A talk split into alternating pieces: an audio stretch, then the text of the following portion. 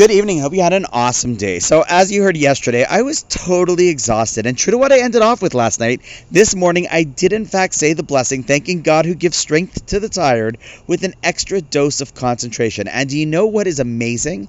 That while yesterday I had literally felt like everything was caving in and I was just at a loss, totally beat down, today was awesome.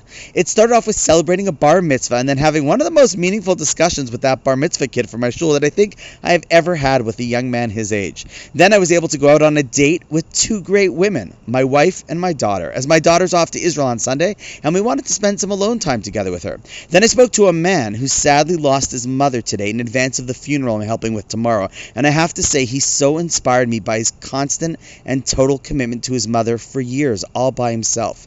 And then I was blessed to officiate at honestly one of the nicest weddings I've officiated at in a long time. And then after doing a quick Costco run for Shabbos, I ran over to a good friend's house for a late night reunion with some chevra from a trip to Poland that I was blessed to participate in just a few years ago.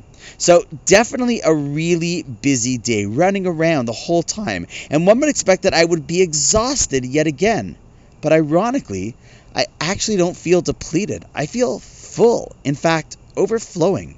So, if you remember, I said that the exhaustion one feels is not really just about the physical, but more so it's about something internal. And that happens when a person just has a day dealing with stuff or nothing, but not really living in a way that has meaning and purpose. See, living with purpose is what gives people energy. Despite running, what doesn't feel empty after a day of meaning? They feel full. So, in short, if you ever feel wiped at the end of a hard day, get some sleep. Say the bracha of Hanosen Layav Koch, thanking God who can give strength to someone who just a few hours ago was exhausted. And then don't lounge around or take it easy. That won't work. But instead, find how to fill the day with meaning. And the more you fill it, the more full you will feel and the more energy you will have. Try it. Trust me. I remember hearing a quote in the name of Margaret Thatcher that went something along the lines of Look at a day when you're supremely satisfied at the end. It's not a day when you lounge around doing nothing.